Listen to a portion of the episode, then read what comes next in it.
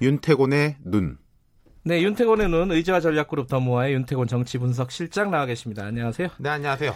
뭐 일본 얘기와 연결해서 뭐 정치권 얘기 좀 알아보죠. 예, 지금 박지원 의원 쭉 잘 설명해 주셨지만은 지난주가 되게 긴장감이 높았잖아요. 네. 어, 우리는 우여곡절 끝에 추경 예산안 본회의 통과했고 그러네요. 또 네. 일본은 가기를 통해서 화이트리스트에서 제외했고 그럼 이제 우리나라도 지난주에 맞대응식으로 일본 화이트리스트에서 제외했습니다. 당분간은 음, 티포텟이라고 하는데 이 뭐예요? 눈에는 눈, 음, 이에는 쉽게 이 말하면, 예. 식으로 단기간은 그렇게 갈 가능성이 높아 보이죠. 아마 그래서 이제 우리 정치권의 흐름도 이번 주가 중요한 분기점이에요. 일본이 이렇게 나왔으면 이제 우리는 어떻게 할 것이냐에 음. 대해서 두 가지 흐름이 있는 게 네. 자, 외부에서 이렇게 압력이 높으니까 뭔가 우리 내적인 통합력은 강해지느냐?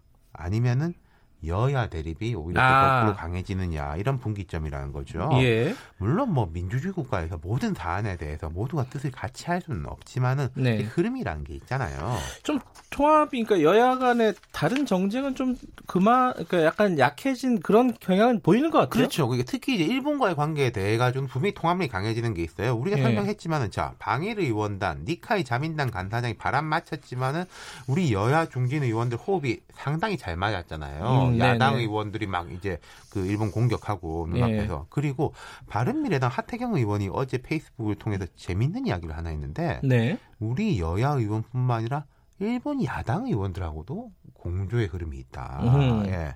지난달 말에 스페인에서 이런 회의가 열렸나 봐요. 저도 몰랐는데 북한 인권 국제 회의. 라는 게 어허. 열렸나 봐요. 예. 스페인에서. 원래 유럽이 북한 인권에 대해서 관심이 많지 않습니까? 네. 한일 의원들이 거기 참여를 한 거예요. 거기에서 동일 법안을 동시에 양국에서 발의하자. 음흠. 이런 이야기가 오갔다는 거예요. 네. 어떤 법안이냐? 자, 징용 노동자에 대해서 일본 관련 기업이 사과하는 걸 전제로 한일 연관 기업 플러스 한일 양국 정부가 공동 펀드를 조성하자. 네. 일본의 이제 야당 팔선 중의원인 나카가와 마사하루 의원이 이 아이디어를 제안했다. 음. 회의에 여당 의원들은 안 왔는데 야당 의원들은 이런 이야기를 했다라는 거예요. 우리도 뭐 1 플러스 1안 이런 것도 그렇죠. 제안하지 않았습니까? 자, 우리 정부가 뭐 물론 이게 좀 늦었다 뭐 이런 이제 비판도 있었지만은 네. 한일 양국 기업의 펀드 조성안을 제안한 적이 있어요. 이른바 네. 1 플러스 1 아닌데 네. 일본이 바로 그걸 거절했죠. 그랬죠. 그 이후에 우리가 1 플러스 1 플러스 1도 뭐 가지고 있다 아니다 이건 좀 논란이 있었습니다. 거기에는 이제 그러면은 지금 이제 한일 의원들이 이야기한 거는 우리의 애초 안 하고는 약간 다르지만은 일본 정부는 이거거든요.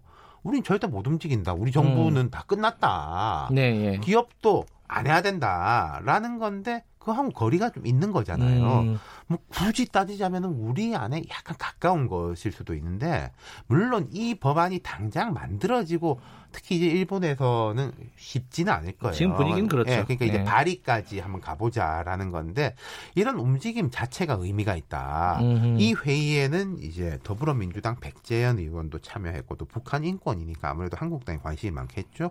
홍일표 강효상 의원 그리고 바른미래당 하태경 의원이 참석했는데 바깥에 나가면 이런 식으로 여야가 같이 움직이고 있다는 거예요. 그런 통합력이 강해지는 흐름도 있지만 반대 흐름도 분명히 있습니다. 그 대표적인 게 이제 방금 나왔던 그 이해찬 대표 뭐 사케 사케 논란. 예. 네. 사케 뭐 아니라 이런. 거죠. 일식집에서 사케가 웬 말이냐. 계산서에는 사케라고 나와 있지만은 우리 쌀 100%로 만든 국산 청주다. 이참 이게 아 이게 좀 아, 보기 민망해요, 네. 사실은. 그러니까 그 날이 그 일본이 화이트리스트에서 제외한 오전 10시 좀 넘어서예요. 네. 그러고 이제 국회에서도 회의가 있었고 12, 뭐 오찬이니까 12시쯤일 거 아니겠습니까? 굳이 막 그 시간에 거기 가야 되냐 뭐라고 정도 이야기할 수 있겠지만은 이걸 가지고 이제 뭐 사케를 일식집에서 이게 시비 거는 사람이나 다 남부끄러운 일이죠. 제 생각에는 이거 길게 가봤자 서로 망신살이고 또 이런 게 뭐가 문제냐면요. 너네는 뭐 없나 눈에 불을 켜고 이게 보게 되는 거거든요. 종종 이제 뒷공문이 따라다니면서 그거 좋을 일 없죠. 그나저나 이번 주 국회 일정은 어떻습니까? 자, 국방위 전체 회의가 5일에 있고 6일, 에는 운영위가 있습니다. 그럼 운영이라는 건 청와대 안보실장, 비서실장, 정책실장 다. 참석을 하는데 이게 북한의 연이은 무력 도발하고 지소미아 문제 등이 뜨거운 감자가 될 것 같아요. 일본은 이미 이렇게 움직이고 우리 다 알고 있잖아요. 그렇죠. 방향이 어느 정도 잡혔는데 지소미아가 좀 묘한 게 있는 게 지금 음 아주 진보적인 송기호 변호사 같은 경우에도 조금 신중한 입장이었잖아요. 뭐 그렇더라고요. 오늘, 같은 얘기를 경우에. 들어보니까. 이게 어떤 점 때문에 그러냐면요. 지소미아라는 게 가장 큰 명분은 북한 미사일 때문에 생긴 그렇죠. 거예요. 최근 한일 사태를 일단 떼놓고 보면 지소미아 유지의 필요성은 북한 위협에 비례하기 마련입니다. 네. 북한 위협이 없으면 지소미아가 필요가 없어요. 근데 아시다시피 북한이 최근에 단거리 투발 수단을 다양하게 운용하고 있습니다. 미사일 막 쏘고. 네. 그럼 우리가 운신의 폭이 좁은 거죠. 이거 깨자라고 말하기가 좀 그러네요. 이상해지는 거예요. 그러니까 오히려 우리 정부가 북한에 대해서 좀 더 단호하고 선명한 태도를 견지하는 게 일본한테 말을 뭐라고 하기에 행동을 뭐라고 하기에 더 편해지는 지점이 있다. 그리고 또 음. 북한이 어떻게 반응할지 이번 주는 이 부분이 조금 더 주의 깊게 봐야 할 대목인 것 같아요. 이번 주는 국회도 분기점 중에 하나다. 그렇습니다. 예. 네. 오늘 말씀 잘 들었습니다. 감사합니다. 윤태곤의 눈이었습니다.